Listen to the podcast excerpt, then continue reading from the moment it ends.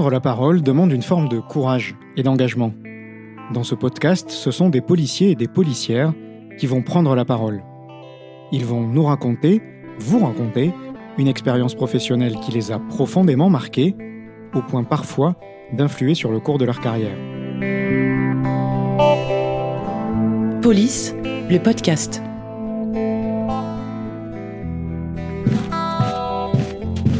Entrez, on va s'installer euh, sur la petite table de mon bureau si vous voulez.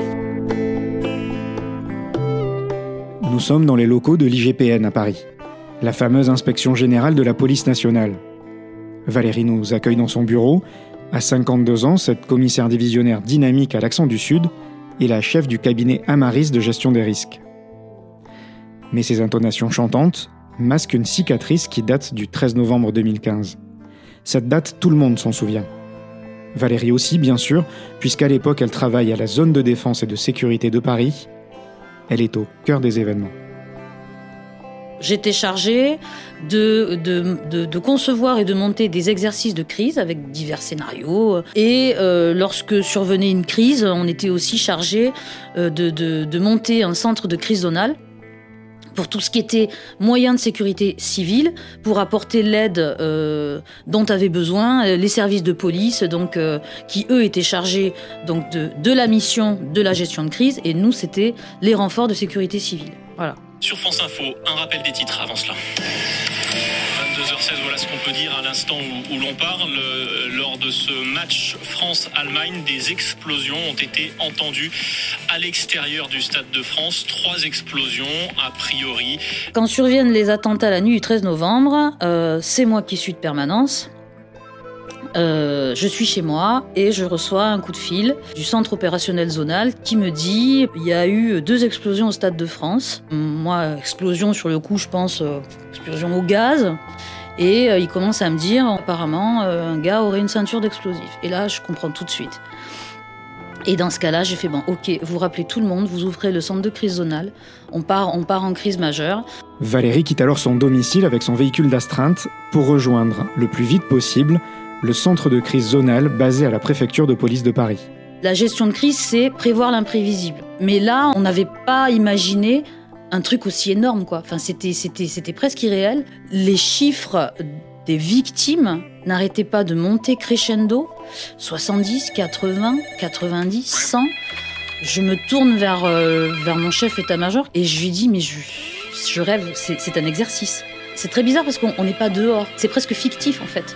On travaille sur, sur la base de données. Il y a une équipe au Stade de France et l'autre dans Paris, ça a tiré Rubichat au Carillon, près de la Fontaine au Roi. C'est vrai, tu pars au Stade de France avec ton équipe. Les terroristes sont entrés au Bataclan. Il existe un système de dénombrement des victimes qui s'appelle Sinus. C'est un système de, de, de, de code barre. On met un bracelet sur la victime.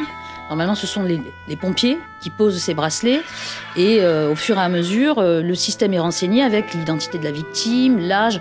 Nous, on obtenait une liste des décédés des blessés avec normalement la destination hospitalière. Et tout ça, c'est pour renseigner les familles.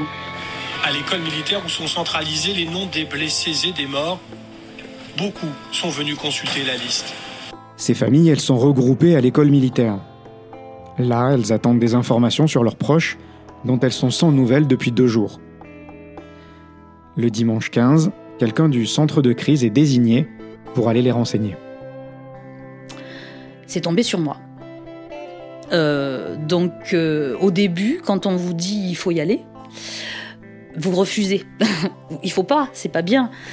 Mais euh, pendant un bon quart d'heure, je me suis dit je, je, veux pas y aller. C'est dur quoi. Enfin voilà, vous, là vous étiez en salle de crise, c'était immatériel, et là vous savez que vous allez vous retrouver face à des gens.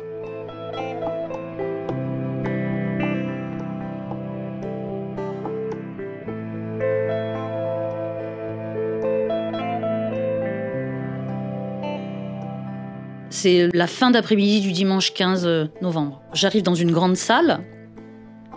Et là, les gens vous voient avec des listes dans les mains. Donc ils se rapprochent, bien évidemment, puisqu'ils cherchent leurs proches. Et donc, c'est pas, pas 10 personnes qui se rapprochent de vous, c'est pas 20, c'est pas 30, c'est une, une bonne centaine. Et je me suis retrouvée entourée de gens, mais qui, qui, qui étaient, euh, comment dire, qui attendaient patiemment, qui, euh, comment vous dire, qui, qui, était euh, euh, juste, juste dans l'attente de, dans l'attente de savoir. Les familles étaient calmes, il n'y avait pas de, de, de cris, il n'y avait pas d'impatience. Là, j'avais face à moi des personnes qui, qui, avaient, qui avaient de l'espoir. C'était terrible parce que j'avais j'avais ces personnes-là face à moi. Je suis la maman d'une victime du Bataclan et je suis à sa recherche. Et vous aviez plein de noms comme données que j'avais pas. Et là, vous vous dites, je dis quoi? Qu'est-ce que je dis? Vous n'êtes pas préparé à ça. Valérie, à ce moment-là, est chargée d'orienter ses familles. Sur sa gauche, la salle où on les informe que leur proche est blessé et pris en charge dans tel ou tel hôpital. Dans la salle de droite, un officier de police judiciaire les attend. C'est lui qui devra leur annoncer que leur fils, leur fille, leur frère ou leur sœur est décédé. J'en voyais presque personne du côté des blessés. Pourtant, il y en avait. Hein. Euh, mais peut-être justement parce qu'ils étaient blessés et conscients, ils avaient pu prévenir leur famille. Euh, au bout d'un moment, certaines personnes avaient compris, euh, en fonction de l'endroit où on dirigeait les gens, qu'il valait mieux que ça soit dans un sens que dans l'autre. Je me souviens du visage d'un père et de son fils qui cherchaient un fils et un frère. Et quelques jours plus tard, je les ai vus à la télé. Le nom, je l'avais pas sur la liste. Et c'est comme ça que j'ai appris que la personne qui cherchait était, décédée. Ça, c'est des choses que vous ne pouvez pas oublier. Au bout d'un moment, on a pris mon relais, donc je suis partie, j'ai quitté les lieux, je suis montée dans la voiture, euh, le chauffeur est parti et là je me suis effondrée sur moi-même. Voilà. Je pense que ça c'est quelque chose que je pourrais jamais oublier parce que euh, je revois le visage de ces gens, je revois les gens qui m'entourent, je revois à la fois leur espoir et leur crainte et je, je reconnaîtrai de façon certaine ce père qui cherchait son fils et que j'ai revu à la télé et c'est là que j'ai compris que le nom qui n'avait pas matché, euh, c'était celui d'une personne décédée et d'un fils qui reverrait jamais.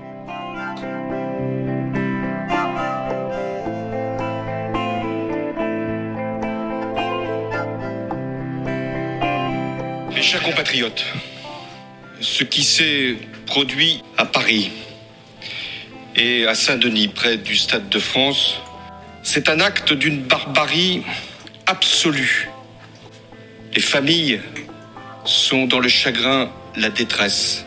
Être policier, bien sûr, c'est interpeller des voyous, c'est protéger les citoyens, c'est faire respecter la loi. Mais c'est aussi annoncer de mauvaises nouvelles, et les pires qui soient. On est aussi confronté à la détresse des gens. Euh, et, vous rentrez chez vous avec ça. On n'est jamais prêt, mais faut assurer. On sait qu'il faut assurer. Ça demande une sacrée dose d'empathie, de rigueur et, euh, de dévouement. Euh, et de, sens du service public. Voilà, là on revient le sens du service public. Quand Valérie évoque cet épisode tragique, vous l'entendez, c'est avec de l'émotion dans la voix. Cet après-midi du 15 novembre est gravé dans sa chair plus encore que dans sa mémoire. Et d'une manière ou d'une autre, cette journée-là a décidé de la suite de sa carrière. Aujourd'hui, je suis chef du cabinet de la maîtrise des risques dans la police nationale. Donc en fait, euh, on aide la police à savoir anticiper.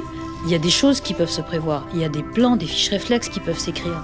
Il y a des scénarios qui peuvent s'imaginer, même si vous ne pouvez pas tout imaginer. Je pense que là où je suis arrivée, c'est tout à fait logique après ce que j'ai vécu. Effectivement, ça m'a marqué à vie, mais de façon positive. Donc là où je suis aujourd'hui, euh, je peux essayer modestement de faire avancer les choses. Police, le podcast, une émission à retrouver tous les 15 jours sur l'ensemble des plateformes de diffusion.